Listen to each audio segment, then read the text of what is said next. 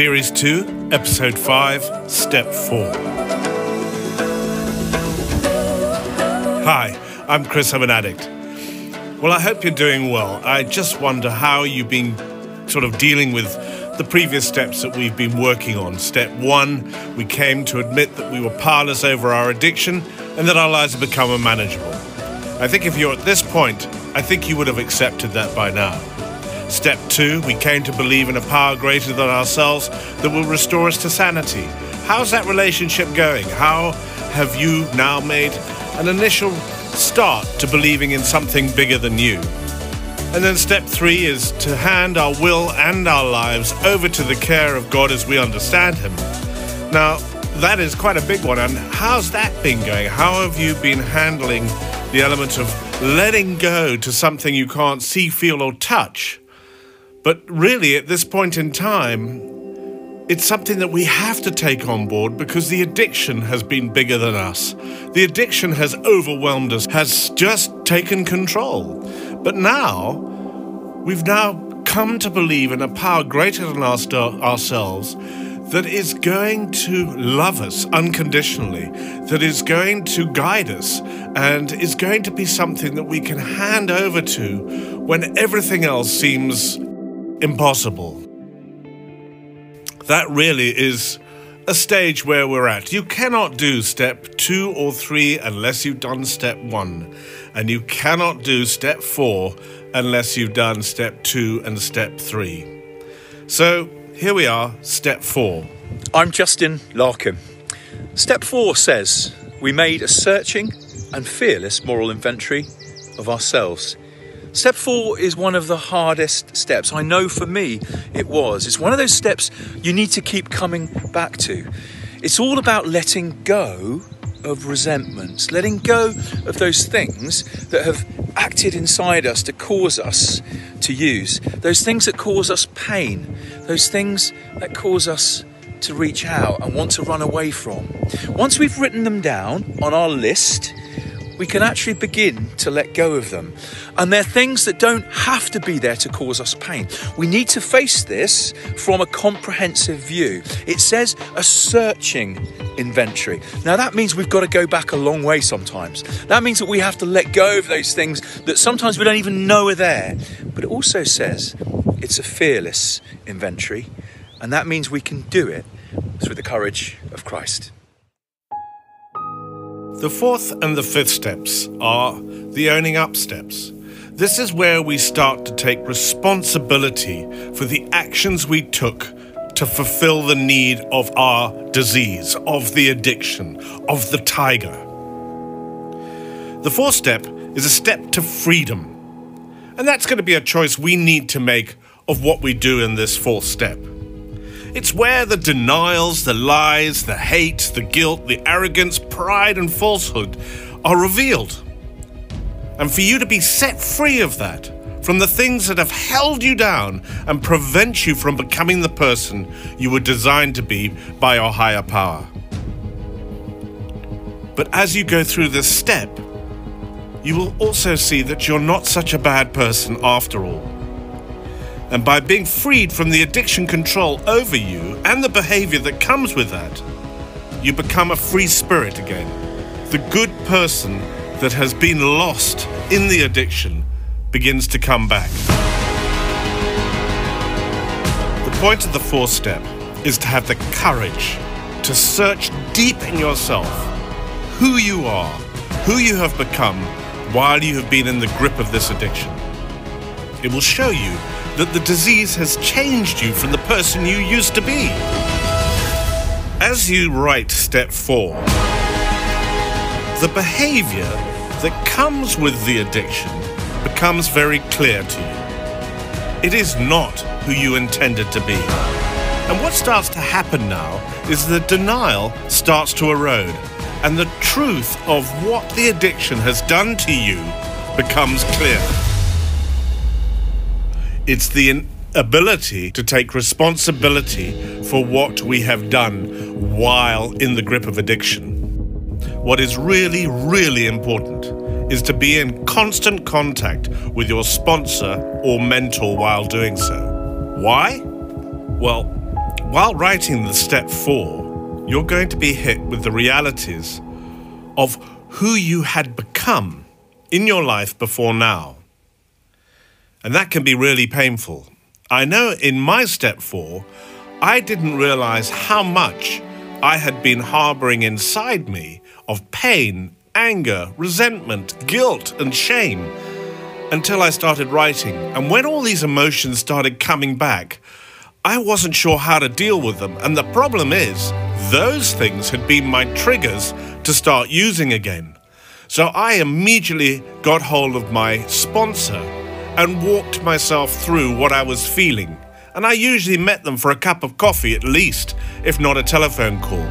But it was just to have somebody I could bounce off so that I didn't feel that I was the only person who had done this, and that I was going down a journey of recovery that needed these things to be revealed for me to get well. So, as I said, it's imperative that you have the sponsor mentor that you have immediate access to, so that uh, you can just tell him how you're feeling and what's happening while you're writing this stuff. Do not attempt to do step four without some form of support that understands what you're doing and has done it themselves. Step four is one of the hardest steps to do, but it's all good.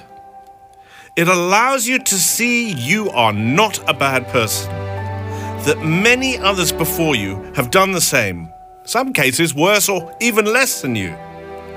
But all of us have accepted addiction as a disease it has changed us and controlled us. We have all felt the same in one way or another while writing this step. Why is it so hard? Well, the disease of addiction is a very powerful mental illness that has one objective to feed itself with whatever it takes to fulfill its immediate need to relieve itself from having to deal with the truth or numb true feelings that might cause fear, anxiety, and depression. That is what the disease is constantly doing. It's trying to survive. Like we did, to rip away from such a powerful control is hard. Addiction fights to keep control. But while you are writing and seeing what addiction really is in you and what it has done to you, it will fight to survive and hurt you in the process and try and make you fall back. Sounds familiar? I remember when I was in the full grip of addiction, I fought hard to feed my addiction. Nothing came before my addiction. Nothing. So I did anything it took to feed it, making me the person I was not. Today, I look back in shock of who I had become while in active addiction. But today, I am free from the constant demand that the addiction put on me. I have taken responsibility for the behavior of myself to others during my active addiction, and I continue to look at it today. Not because I'm a bad person, because I need to check myself check, put my addiction in check. Because it's always there, it's just sleeping. But I need to keep it in check by recognizing where maybe some of my addictional behaviors are coming back. Because they do, if you let them. Because addiction is only sleeping.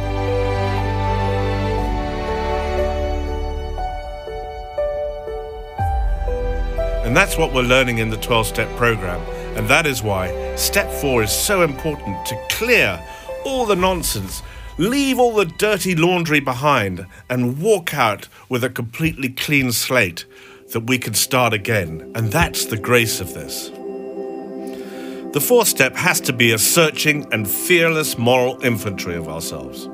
Fearless against the power of addiction. Fearless of pain anger, resentment, bitterness. How and why? Well, because you are beginning to have a relationship with a power greater than yourself that will restore you to sanity and that you will find a whole new love and a love that is completely unconditional. Addiction is completely conditional, according to its needs and not yours.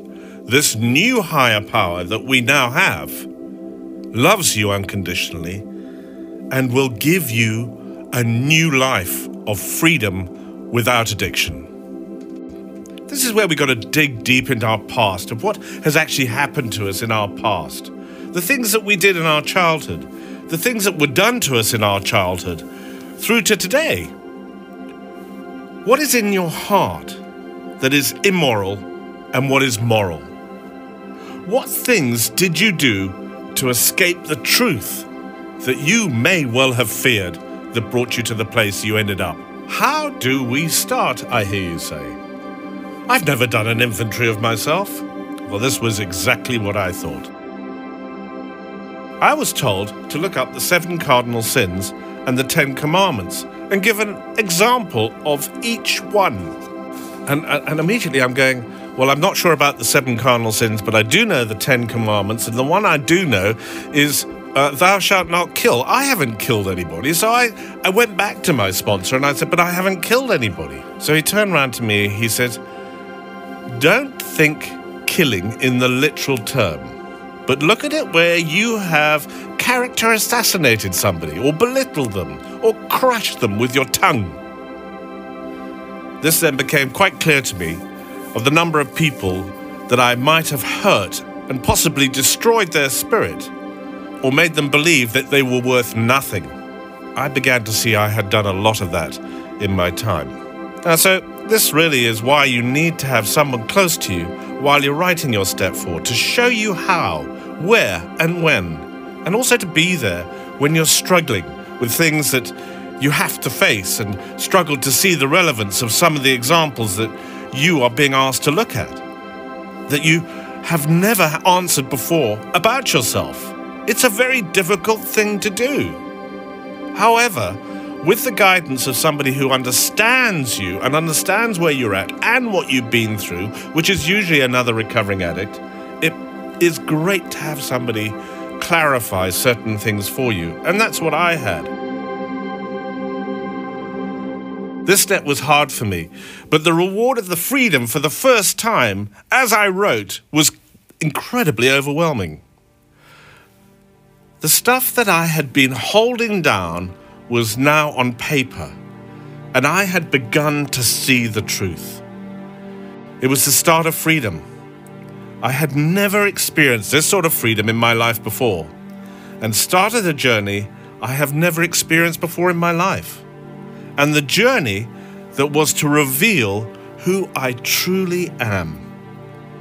I began to see I was a somebody. I was worth being loved.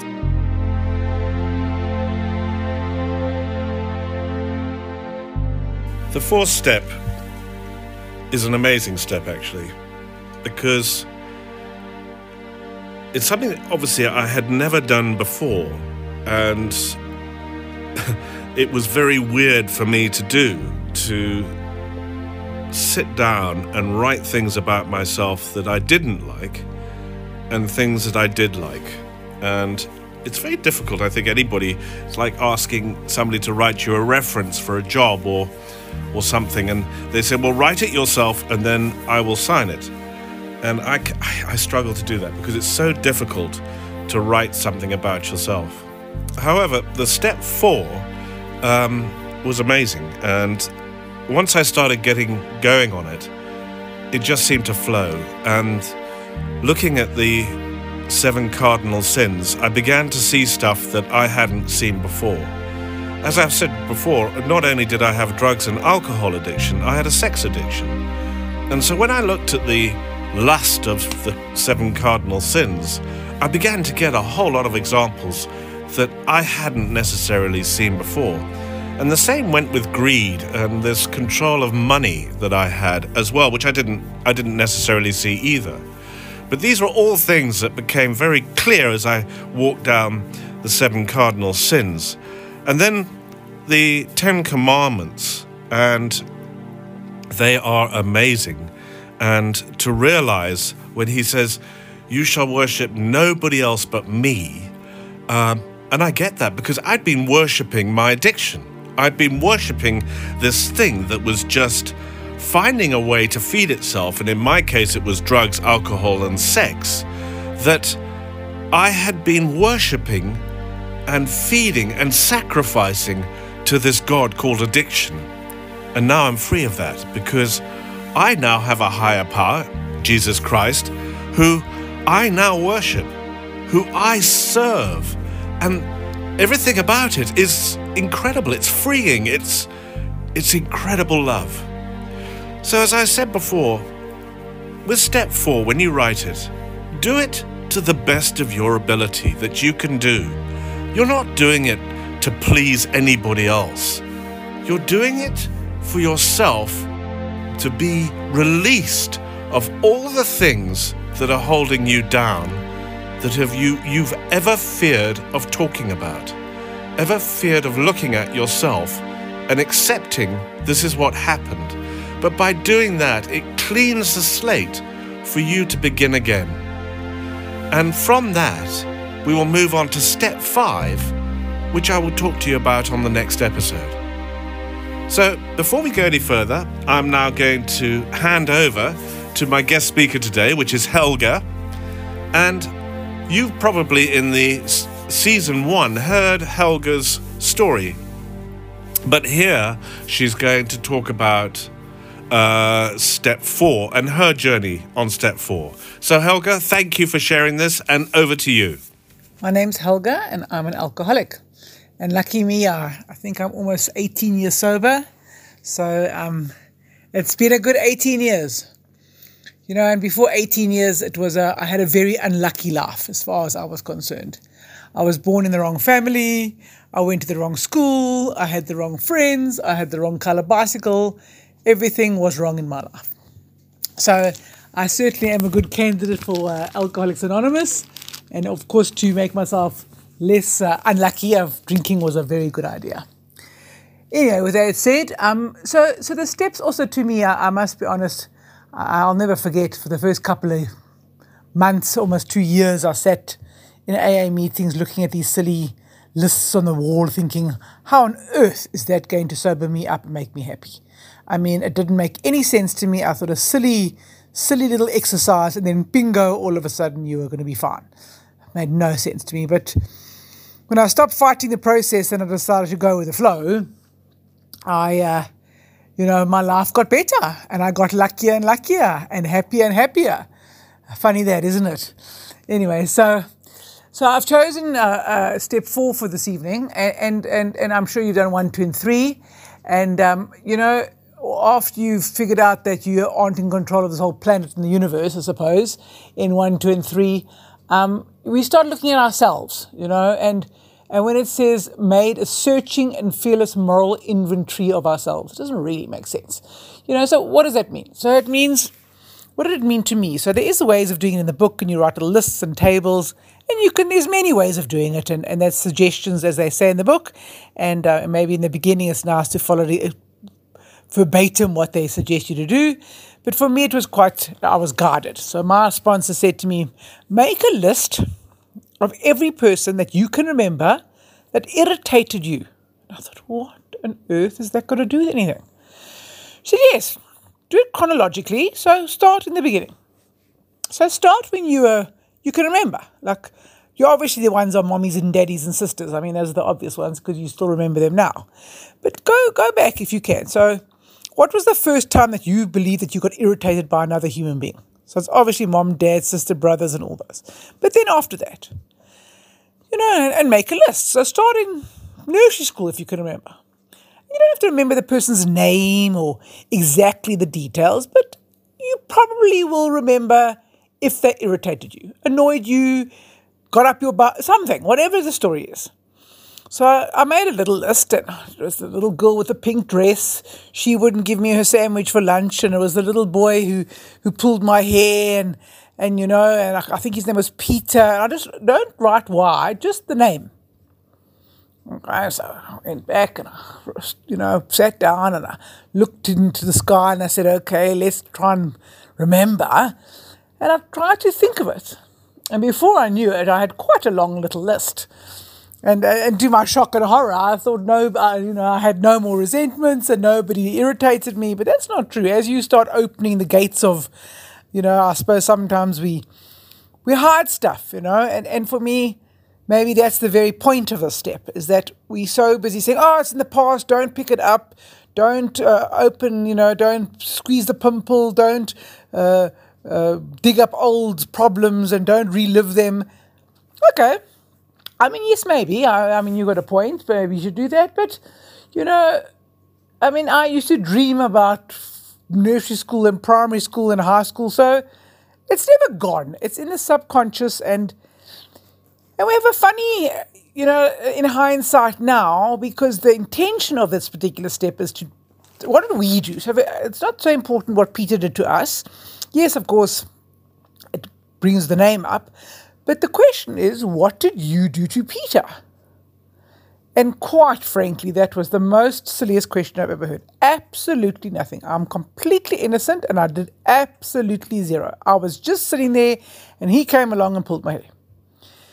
So my sponsor very gently, or not so gently, kind of speak, no, no, let's hypothetically play play that you are not so innocent. What could you have done to Peter?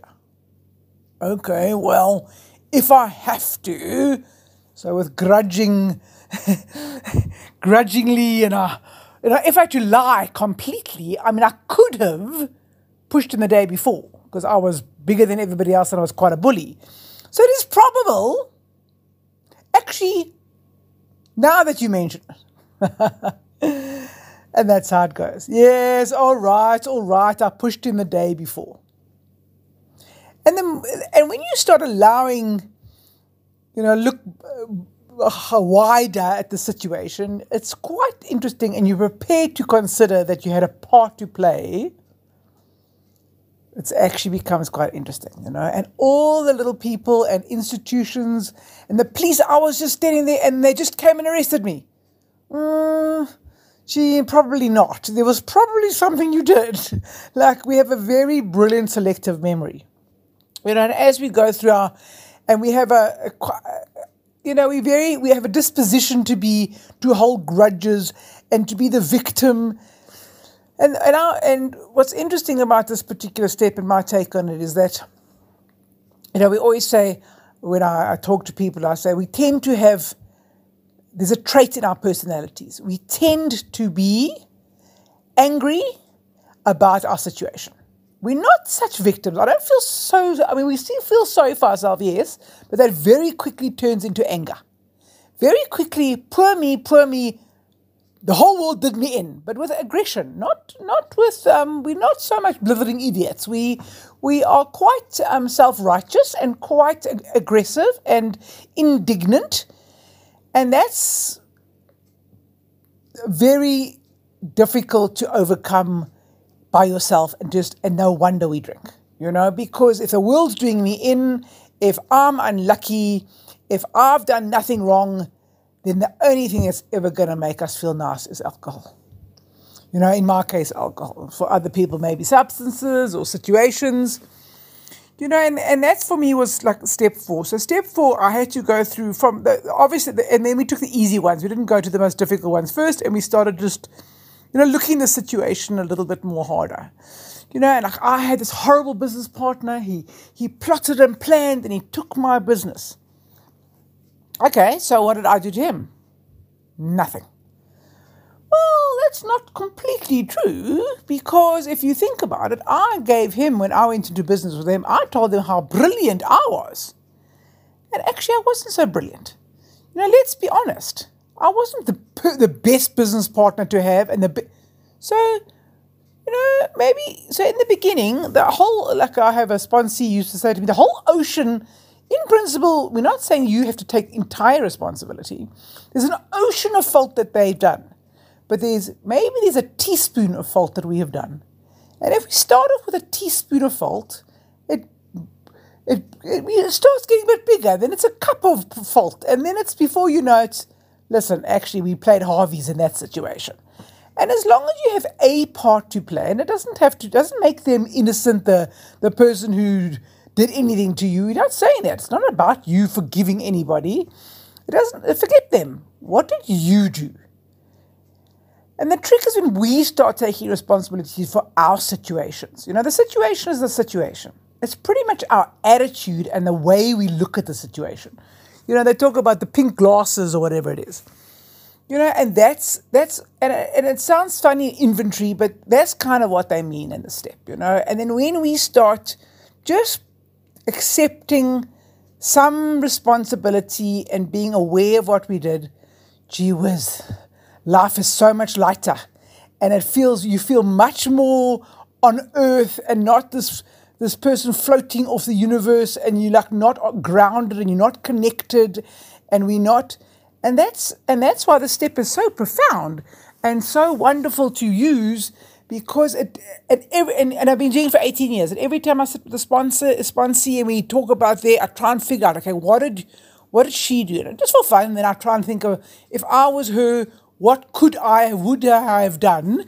And you'll be surprised how how interesting. But I mean, I obviously can go on forever on this particular step. It's really fun. I mean, don't make a big issue out of it. Just get on with it, write your list, pick a few ones that are obvious and easy to to diagnose a little bit and then move on. You know, you can come back later and redo them and, and be clear. But once you started taking responsibility for your side of it, life just becomes better. And funny about that, life becomes very, suddenly we become very lucky and the world's nice to us and that victim stuff, wow, it just seems to kind of go away. It's weird, isn't it? Anyway, good luck everybody and have fun and I'll speak to you soon. I mean, Helga, thank you. She's always talks right from the heart and she gives a very, very good explanation of her journey with step four. And thank you again for Helga for that. Okay, guys, so um, I really hope that this has helped you in your journey with step four. And I so look forward to speaking to you again on the next episode when you're ready to go into step five. And I will explain step five to you when we get together next. So until then, for goodness sake, just keep well and keep safe, and God bless and keep it clean.